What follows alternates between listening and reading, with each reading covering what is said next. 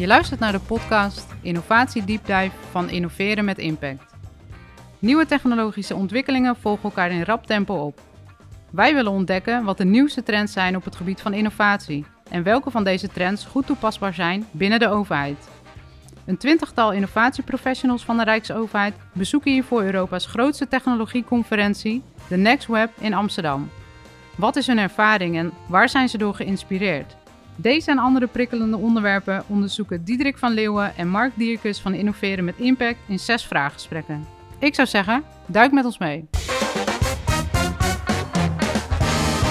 Welkom bij de podcast aflevering over sturing. Ja, dit is de laatste podcast alweer van een hele reeks. Ik ben wel benieuwd. We zijn aardig al in een richting uh, uh, gestuurd. Maar is dat ook sturing? Nee, dat is geen sturing. Ah. Waar wij het hier over hebben is een heel ander soort sturing. Ja, ik weet je, omdat we op een boot zitten, heb je een beetje het idee, hè? sturen, varen, koers houden. Natuurlijk, dat heeft alles te maken met monitoring en bijsturen. Nou ja, een leuke analogie. Dat komt allemaal voorbij in de gesprekken. Maar waar het eigenlijk hier vooral om gaat, is heel vaak wordt vergeten om te kijken van ja, wat levert dan zo'n innovatie of zo'n innovatietraject of innovatiemanagement, wat levert het op? Dus we hebben het hier echt over, hè, in een voorfase hebben we het gehad over metrieken. Wanneer is iets een goed resultaat? Maar wanneer ga je ook bijsturen? Want wat we heel vaak vergeten is om op basis van die input, die data ook te gaan bijsturen en aan te scherpen en te zorgen dat iets misschien een groot succes wordt. Meer dan. Bijsturen, stoppen, doorgaan? Ja, we doen een hoop aan uh, aan plannen, we doen een hoop aan de do en we doen een hoop aan acten en, en, en checken. Maar het echte monitoren bijsturen en het goed in de, in de vingers krijgen en aan de goede knoppen draaien. En leren van briljante mislukkingen. Daar hebben we nog en we kijken. te leren. Mooi, heel goed. Dan, uh, ik kijk uit naar het uh, mooie gesprek dat ik ga hebben over sturing als, uh, als laatste podcast. De kerst op de taart.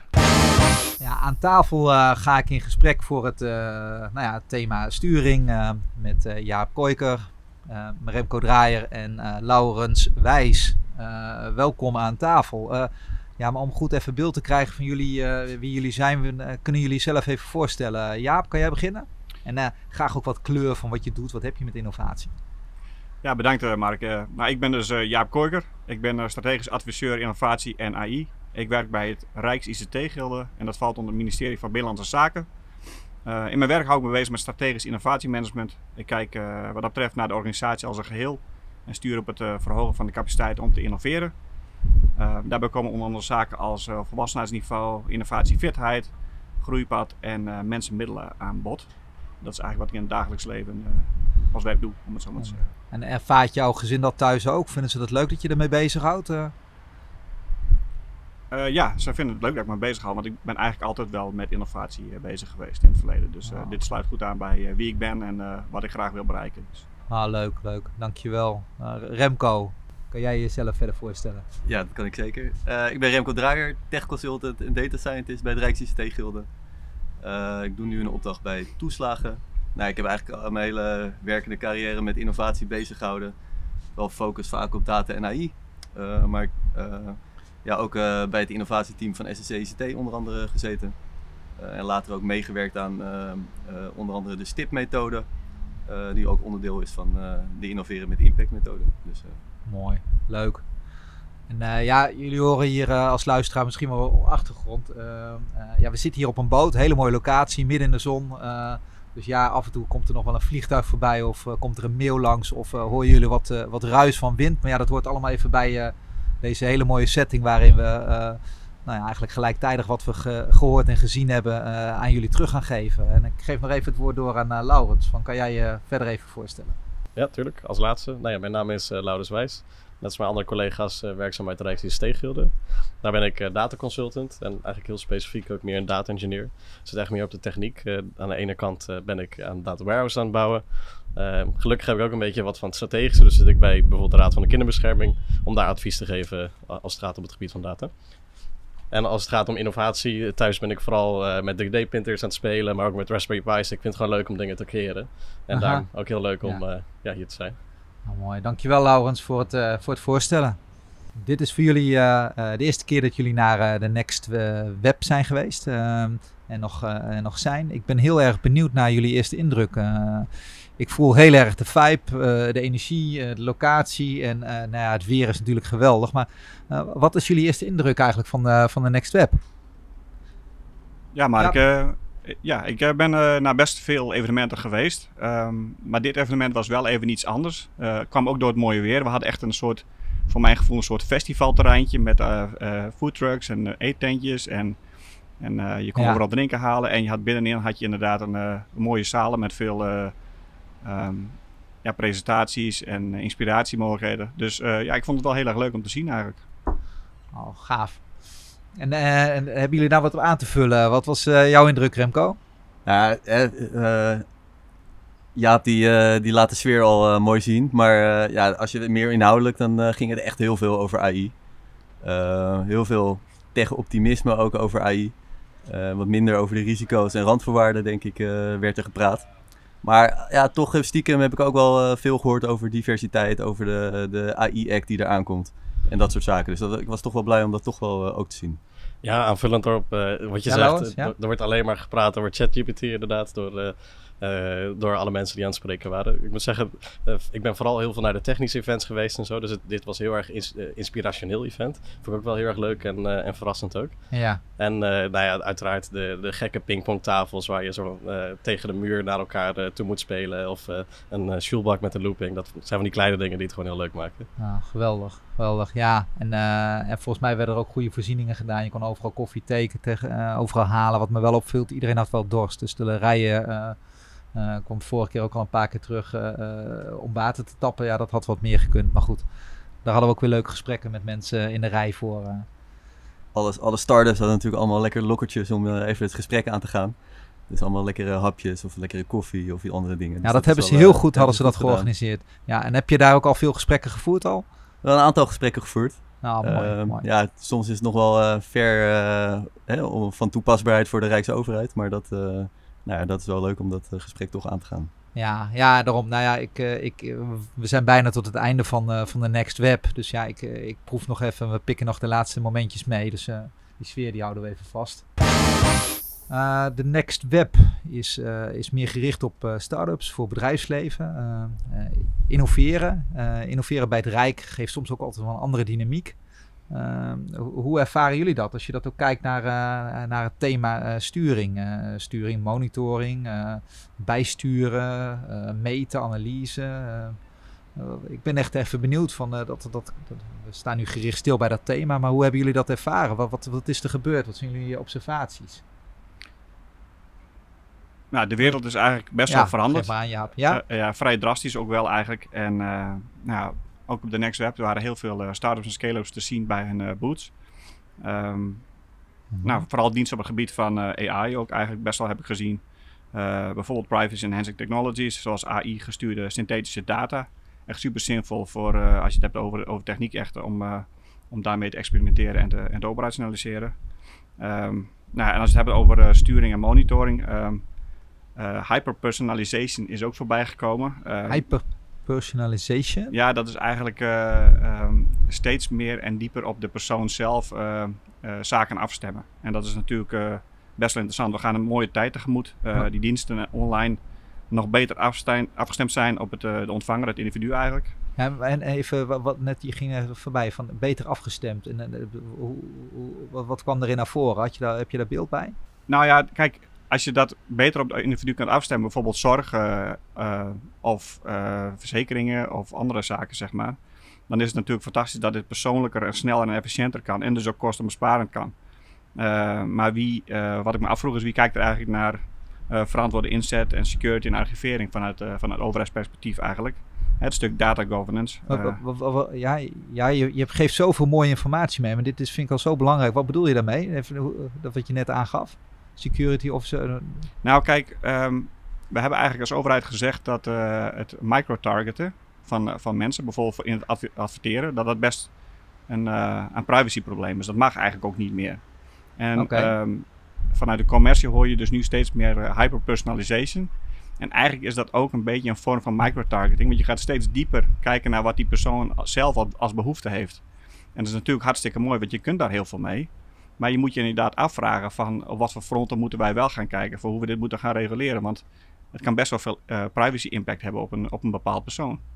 Ja, maar we, we willen toch wel steeds meer eh, meten en, en analyseren. Ja, Remco, wat wil je toevoegen? Nou, ik vroeg me af of we als overheid ook hyperpersonalization kunnen toepassen. Of is dat iets wat, eh, wat we in, in het kader van de wet gelijke behandelingen zo, zo wat moeilijker kunnen doen? Ja, dat, dat is een hele goede vraag. Want ik denk eh, dat in de theorie hyperpersonalization best wel heel veel mooie dingen kan brengen. Maar dat we wel heel erg moeten oppassen dat we er niet in doorslaan. En dat het dus ook wel verantwoord moet gebeuren.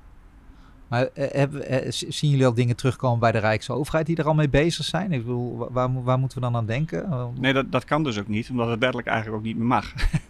dus we, we kunnen dat eigenlijk ook niet doen, microtargeting. Nee. nee, maar ik bedoel dat eh, het andere onderwerp wat Remco zegt, wat kunnen we dan wel toepassen? Hoe zouden we daar eh, mee om kunnen gaan? Nou, ik denk als overheid proberen we natuurlijk heel veel te automatiseren. Maar heel veel zaken zijn ook heel moeilijk te automatiseren. Dus dan is zal toch altijd een stukje maatwerk of menselijke tussenkomst moeten, moeten terugkomen in het proces. Zodat we wel die, eh, die specifieke behoeften van bepaalde burgers in kunnen vullen. Jaap, jij wilde daar even op inhaken? Ja, klopt. Ehm, ja, ik kom toch weer bij een commerciële term, eh, humanizing tech. En eigenlijk is dat ook wel een beetje wat je aangeeft, Remco, is dat eh, we altijd moeten blijven kijken hoe goed de technologie ook is en hoe goed die ook kan, kan functioneren. Is dat het allemaal om de mens draait. En in het geval van de overheid draait het inderdaad om de burger. We moeten de burger bedienen. En hoe doen we dat technologisch zo goed mogelijk op een verantwoorde manier? En dat daar leuke commerciële termen voor zijn, eh, helpt dus ook in onze marketing waar we mee bezig zijn. Ik denk ook wel dat we daar als overheid eh, ja? echt wel een, een, eh, een, een stapje voorin lopen. Dat we die ethiek echt overal proberen in terug te laten komen. We hebben bij ons allemaal eh, AI-ethiek officers lopen. En ja, de- daar is gewoon een grote focus op. Want we willen niet gewoon één tool die in één keer alles zou kunnen oplossen voor ons. Maar jij geeft al aan, binnen de overheid hebben we al aardig wat mensen met ethiek rondlopen. Ja, ja, inderdaad. Ja. Ah, Oké. Ja, Remco? Nou ja, specifiek maakt het denk ik ook wel weer erg lastig ook om innovatie eh, toe, eh, echt te innoveren als overheid. Omdat je dus altijd rekening moet houden met de impact op burgers. Ook als je een keer een pilot wil gaan doen, hè, dan wil je niet eh, eh, individuele burgers gaan schaden. Eh, dat, en dat is, als je een product wil verkopen, ja, het is niet erg als het een keer niet lukt om een product te verkopen. Maar dat is toch, eh, toch eh, ja, het is extra complex denk ik binnen de overheid. Ah, Oké. Ja, Laurens? Om, om daarop in te haken. Ja, precies. En net zoals dat we de, de ethiek officers hebben, hebben we ook de privacy officers. Maar we moeten ook ruimte hebben voor innovatie. We moeten niet alleen maar vooraf denken van oké, niks kan of niks mag of het is zoveel moeilijker.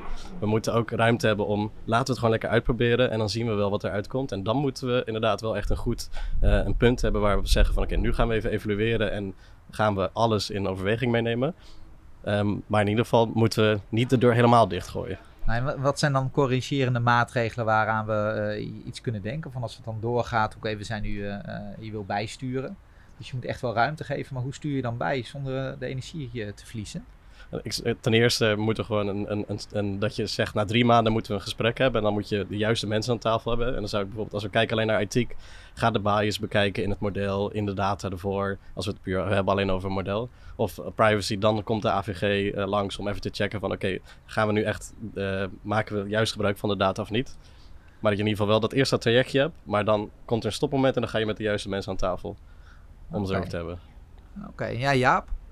Ja, daarop aansluitend, eh eh, Laurens, is dat eh, wij ook steeds vaker bezig zijn in een, in een traject om de whole system in the room te hebben. Hè, dus dat je dichter aan het begin gaat kijken met de hele organisatie, in ieder geval die erbij betrokken is, of we wel de goede dingen aan het doen zijn. En dat is voor de overheid ook in die zin ook heel erg belangrijk.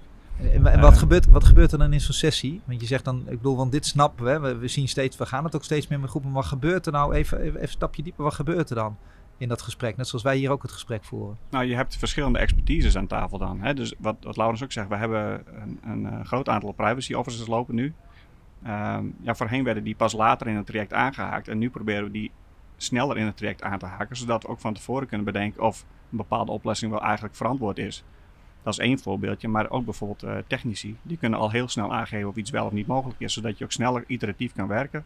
En in die zin ook meer agile eh, kan ontwikkelen als overheid. Ja, in aanvulling erop, eh, Jaap, eh, ik denk whole system in a room. Ik denk dat je daar dan ook dan de burger bij moet betrekken. Dat is helemaal mooi als we dat voor elkaar kunnen krijgen. Ja, Remco, ben ik het helemaal mee eens. Ja, maar en dat zien we dan nog niet. Maar wat gebeurt er dan hier? Hè? Ik bedoel, wij, eh, wij nodigen onszelf ook uit. We zijn hier met elkaar op, eh, op deze, de Next Web. Dus we staan nu wel in verbinding. Hebben jullie dit soort gesprekken dan ook al eh, eh, gehad eh, eh, bij, bij de start-ups? Dan wel bij, eh, Ehm, eh, hebben jullie daar iets over gehoord? Ik zie eventjes dat we even na moeten denken om het goede gesprek te voeren. Nou ja, nou, het hoeft ook nog niet misschien gelijk. Kijk, wij zijn ook zoekende om elkaar goed te, binden, eh, te, te vinden en ook de verbinding te leggen. Dus ja, dat is, dat is toch gewoon even ook een zoektocht. Hoe, hoe maken we die, eh, de vertaalslag? Hè? Daarom zijn we hier ook.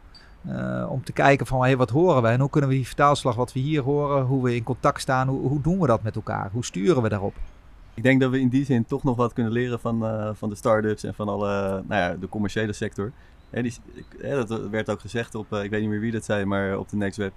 Elke start-up, elke scale-up, die heeft customer first, dan, de, dan de investors. En pas later komen al die andere, andere groepen, of die bestaan eigenlijk niet. Uh, misschien zouden wij ook wel nog veel meer de burger eerst uh, moeten plaatsen, in, uh, ook in, bij de innovatie.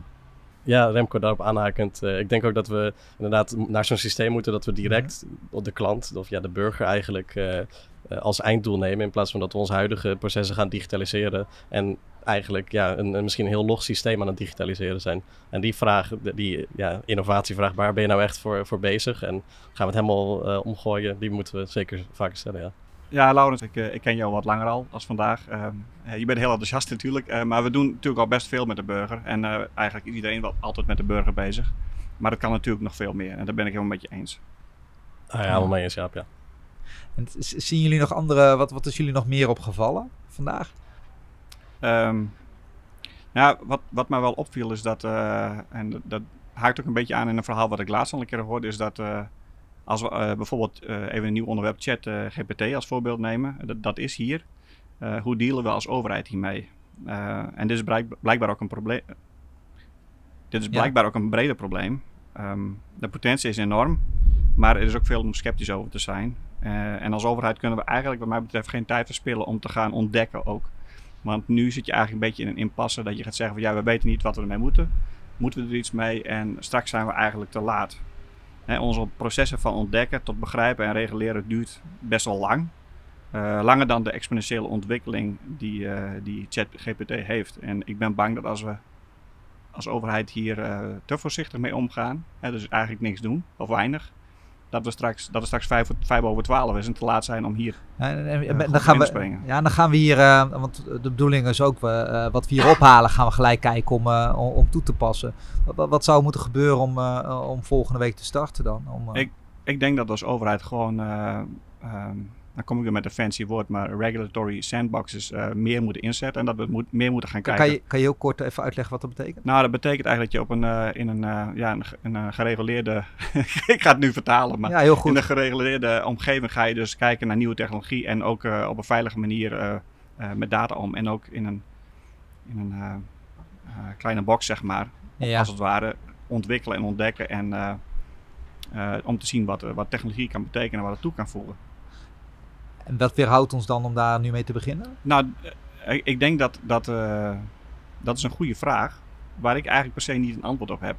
Want uh, ik denk dat we dit gewoon moeten gaan doen. Alleen ik denk dat organisaties nu niet ingericht zijn, uh, zowel technisch als operationeel niet, om dit, om dit direct op te pakken. En ook waar ligt de verantwoording uiteindelijk? Dat is ook nog een vraagstuk, wat niet ja. altijd heel duidelijk is.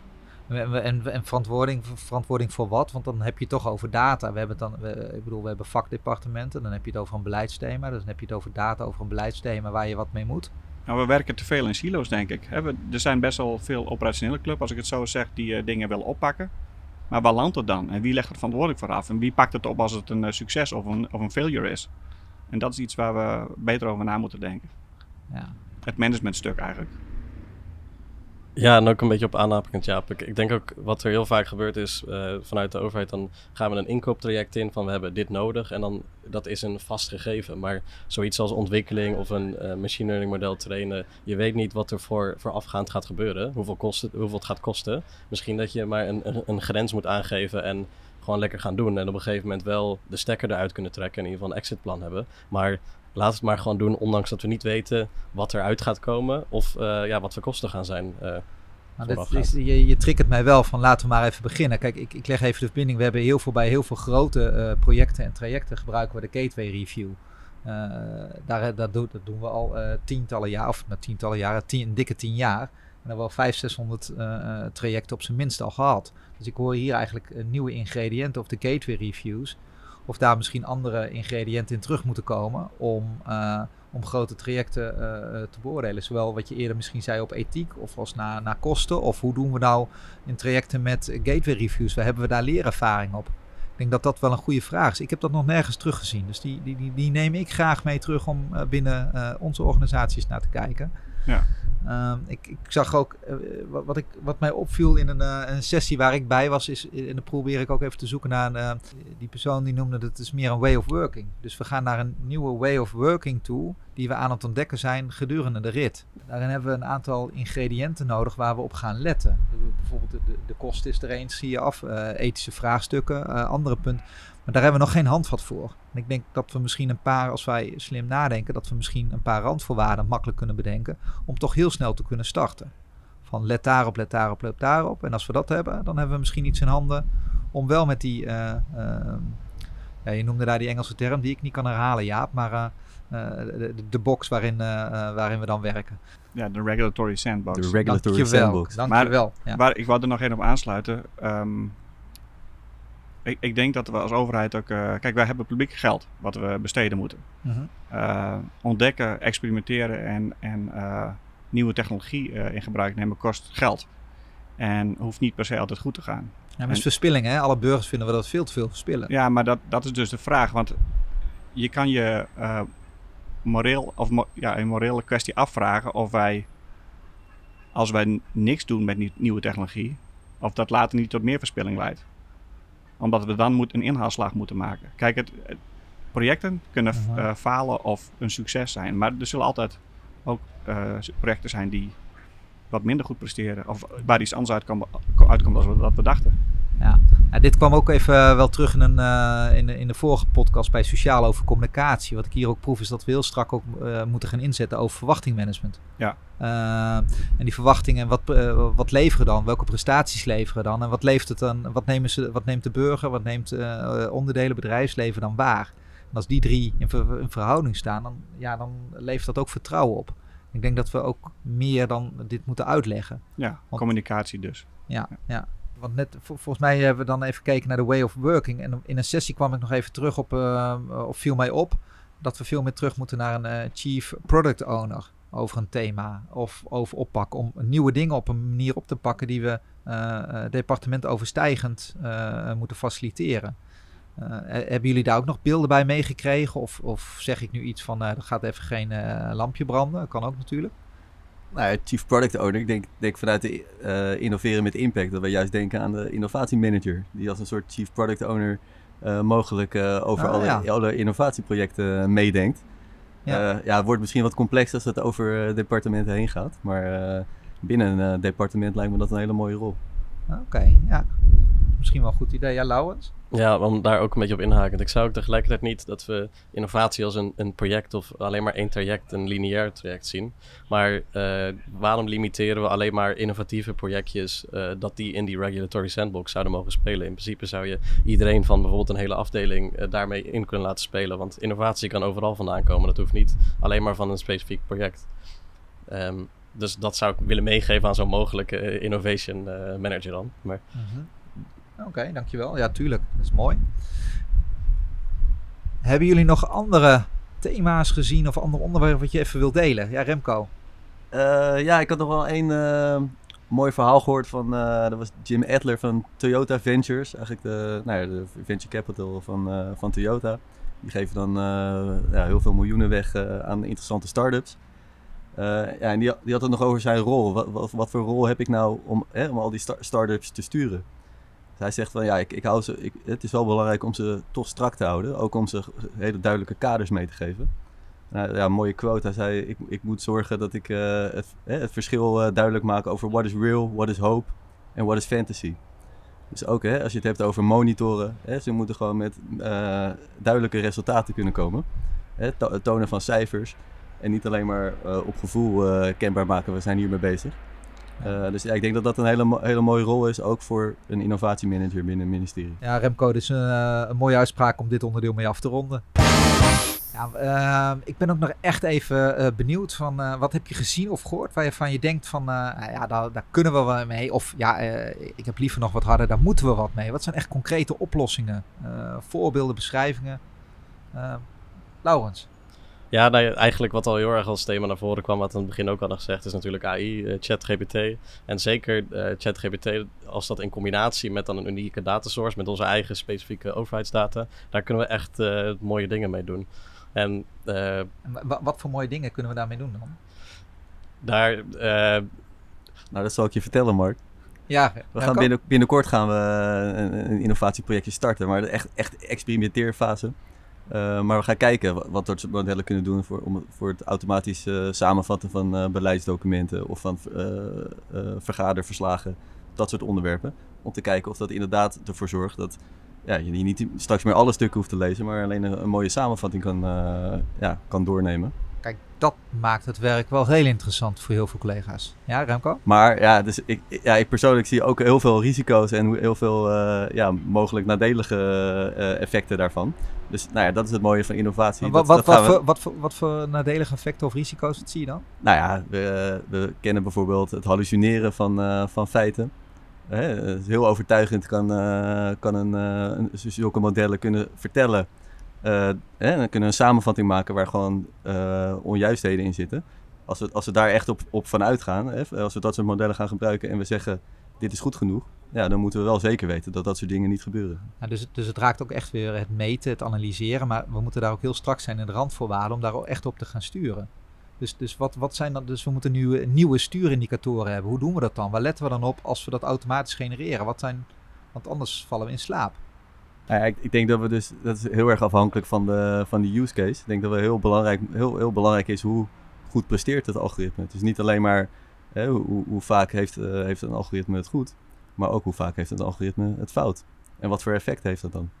Ja, dus daar komen, echt weer, daar komen echt vernieuwende inzichten en ook weer ingrediënten toe om op nieuwe manieren te gaan sturen, komen daaruit naar voren. en daar heb je ook zeker geen, geen vaste KPI's of zo voor nog waar je daar nu op kan checken. Of je weet niet of er is niet één nummer dat je kan aangeven van oké, het model eh, is niet is, eh, is biased of het model is, eh, eh, functioneert niet. Dit, dit zorgt wel voor heel veel mensen, denk ik, dat ze echt denken van, hé, hey, wat komt er op ons af? Hoe gaan we dit nu doen? Dus dat zorgt voor ook een basisgevoel weer in de cultuur en in, in het sociale van eh, een onveilig gevoel, niet in controle zijn. Dus dat, dat benadrukt nog steeds meer dat we aan het vertrouwen moeten werken, aan de verwachtingen en dat wel gecontroleerd moeten doen eh, in een vorm. Ja, exact. Daarom zijn ook thema's als uitlegbaarheid bijvoorbeeld heel belangrijk. Eh, voor hele specifieke use cases is dat misschien veel minder nodig, maar ik denk als, als burger dat we daar, of als, eh, als overheid, ik denk dat we als overheid daar toch, eh, toch extra naar moeten kijken. En uitlegbaarheid. Heb je daar beelden bij? Van, hoe, gaan we dat dan uitleggen? Nou ja, uitlegbaarheid, hoe komt een algoritme, hoe komt een AI tot zijn beslissingen? Dat moeten we toch heel concreet kunnen uitleggen. En ook aan een burger. Dus dat, dat vergt een andere manier van uitlegbaarheid dan, dan dat je eh, ja, de technische aspecten uitlegbaar wil maken. Of dat je het voor techneuten of onderzoekers uitlegbaar wil maken. Ja, dus dat, dit raakt ook alle collega's die eigenlijk eh, nu binnen de Rijksoverheid werken, maar ook samen met de, eh, met- de burger en met de start-ups en met het bedrijfsleven, dat we hier nieuwe handvaart voor creëren. K- kwamen we al wat onderwerpen tegen hoe we dat kunnen doen? naar de AI-act. Die eh, is heel vaak voorbij gekomen. Ik denk dat daar heel veel in staat. Ik denk dat dat een hele mooie stap vooru- vooruit is. En nou, het was ook wel opvallend dat veel start-ups daar nog niet eh, zo heel bewust van waren. Dus dat eh, vind ik wel een, eh, iets grappigs om mee te nemen. Nou, Oké, dus daar heb je veel toe. Nou ja, heb je hun ook weer wat meegegeven. Naast dat we ophalen, gaf, kwamen we mooi in gesprek, dus eigenlijk. Ja, of we moeten toch als overheid toch nog meer communicatie ook naar, naar het ecosysteem brengen. Nou, dat is een mooie boodschap die we zeker terug kunnen geven, denk ik. Laurens, heb je nog andere mooie voorbeelden? Eh, nee, niet specifiek nu. Nee. Nee? Nee, oké. En dan kijk ik even naar eh, eh, Jaap. Heb jij nog eh, ervaringen, concrete dingen? Waar lopen we al tegenaan die we nu al in de praktijk doen? Wat heb je een beetje gezien? Nou, ik, een klein bruggetje op wat Remco net zei, is dat, eh, en als we het toch hebben over het onderwerp sturing, eh, dan kunnen we kijken op verschillende niveaus. Hè? En wanneer ik kijk naar strategische sturing vanuit de overheid, komt dat vaak neer op eh, sturen voor, een, als voor zijn eigen werknemers op een eh, veilige werkomgeving, eh, inclusiviteit en, eh, en op de kracht van de mensen, hè, dus sociale innovatie.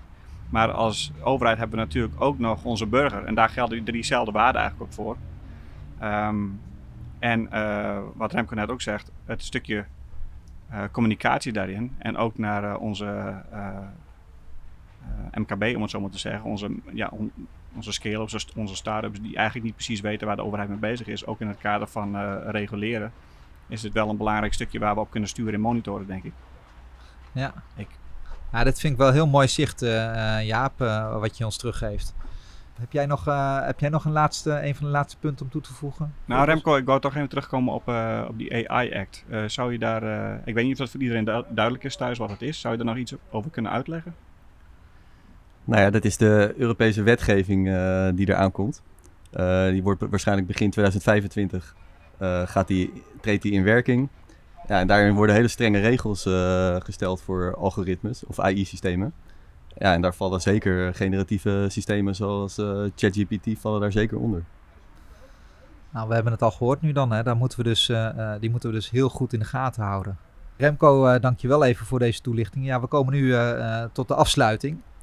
Ehm, en als we tot de afsluiting komen, ja, wat is, eh, eh, gaan jullie ook mee eh, ehm, naar de next, next web? Of wat moeten we echt toepassen? Hebben jullie nog een, een takeaway of een, een uitsmijter of een, een metaverse beeld die wij kunnen vasthouden? Nou, ik denk, ik, heb Ja, Een ja. hele- ik heb een heleboel beelden. Alleen, ik denk één dingetje is wel zeker. de ontwikkeling van AI stopt niet, hoeveel wij ook gaan reguleren. Eh, de vraag is of wij het als overheid kunnen bijbenen en hoe we hier eh, verantwoord op kunnen sturen en, eh, en monitoren. En, en kunnen communiceren over wat er allemaal bestaat en ontwikkeld wordt. Dat is echt waar we mee aan de slag moeten. Ja, ook Ja. naar onze burgers en onze ondernemingen, zeg maar. Mooi. Remco, heb jij nog een, eh dat je iets mee wil geven aan ons? Ja, Mark, je zit hier natuurlijk met drie techneuten aan tafel. Maar eigenlijk wat ik meeneem is, is iets anders dan, eh, dan een technisch as- aspect. Ik denk ja, met name het ondernemerschap van al die start-ups en van alle andere bedrijven die daar zaten. Ja, daar kunnen we als overheid echt nog wat van leren. Ehm, dus ja, dat zouden we eigenlijk veel meer eh, ook als, eh, als eigenschappen moeten, misschien wel mensen moeten aannemen met dat soort eigenschappen. Geweldig. Laurens, tot slot. Ja, ik vind het on- ontzettend inspirerend. En ik denk, ik, mijn handen jeuken om er eigenlijk al iets mee te doen. En ik denk dat we ook als overheid gewoon dat meer eh, in staat moeten stellen. Dat we gewoon lekker dingen doen. En, en ja, dat is eigenlijk het enige wat ik, eh, wat ik echt wil zeggen. Geweldig. Ja, ik heb genoten van dit gesprek. Ik heb ook nog weer nieuwe dingen gehoord die ik daar niet gehoord heb. Dus eh, daar wil ik jullie eh, als tafelgast heel erg voor bedanken. Ja, ook bedankt eh, Mark. Dankjewel Mark. Dank je. Ja, dat brengt ons aan het eind van deze podcastserie die eh, Mark en ik eh, met heel veel plezier eh, voor jullie geproduceerd hebben. Maar dat had natuurlijk niet gekund zonder de fantastische support. We zijn vandaag de hele dag rondgevaren door rederij Nassau. Een beetje reclame moet kunnen. Met schipper Steven en met onze horeca-ondersteuning van Bo. En we zijn heel goed verzorgd vandaag, dus applaus daarvoor. Onze collega Wendy heeft ons eh, de hele dag eh, en ook gisteren en ook eerder ondersteund met eh, alle communicatie en eh, goede tips en tricks. En natuurlijk, last but zeker not least, Academy Pictures onder de bezielende leiding van Mike Kasbergen. En toepasselijke naam ook, Mike, dankjewel. Jij hebt het ons ook opgetrokken twee dagen. En ja, ik ben Ja. wel benieuwd naar jouw indruk van deze podcast. Nou, ik vond het verschrikkelijk. Ja, alles opnieuw. Nee, nee, ja. nee ik, ik heb echt eh, genoten van alle gesprekken. En ik, eh, ik ben er zelf ook wel wat wijzer van geworden. Ondanks dat ik niet bij de Next, eh, Next Web aanwezig ben geweest. Dank voor jullie, voor jullie ja, podcastserie. Want ja, daarmee heb ik eigenlijk ook, en hopelijk ook heel veel luisteraars, ook heel veel meegekregen. En toch een goed beeld gekregen. Zeker. Nou, als dat gelukt is, dan zijn we geslaagd. Mark, wij hebben straks nog even een aftertalk. Steven, Ja, jij eh, hebt, eh vertelde je me net even zo in het gangpad, toch een heel ander beeld gekregen van Rijksambtenaren, of niet? nou, voorheen heb ik wel eens in een grijs verleden met Rijksambtenaren eh, mogen samenwerken Ja. in de zakelijke dienstverlening. Dit is de eerste keer weer sinds 15 jaar dat ik Rijksambtenaren van dichtbij mag meemaken. En ik moet zeggen, de flexibiliteit is in die tijd behoorlijk toegenomen. Goed om te horen. Dus we zijn toch wat innovatiever geworden met elkaar. Absoluut. Hartstikke mooi. Nou, dank jullie wel. En eh, op naar de next, next web. Dit was de zesde en laatste aflevering van de podcastserie Innovatie Deep Dive. Wil jij meer weten over innovatiemanagement binnen de Rijksoverheid? Of wil jij de podcast eens op je gemak nalezen in een artikel? Ga dan naar onze website rijksorganisatie.odi.nl en klik door naar het thema Innoveren met Impact.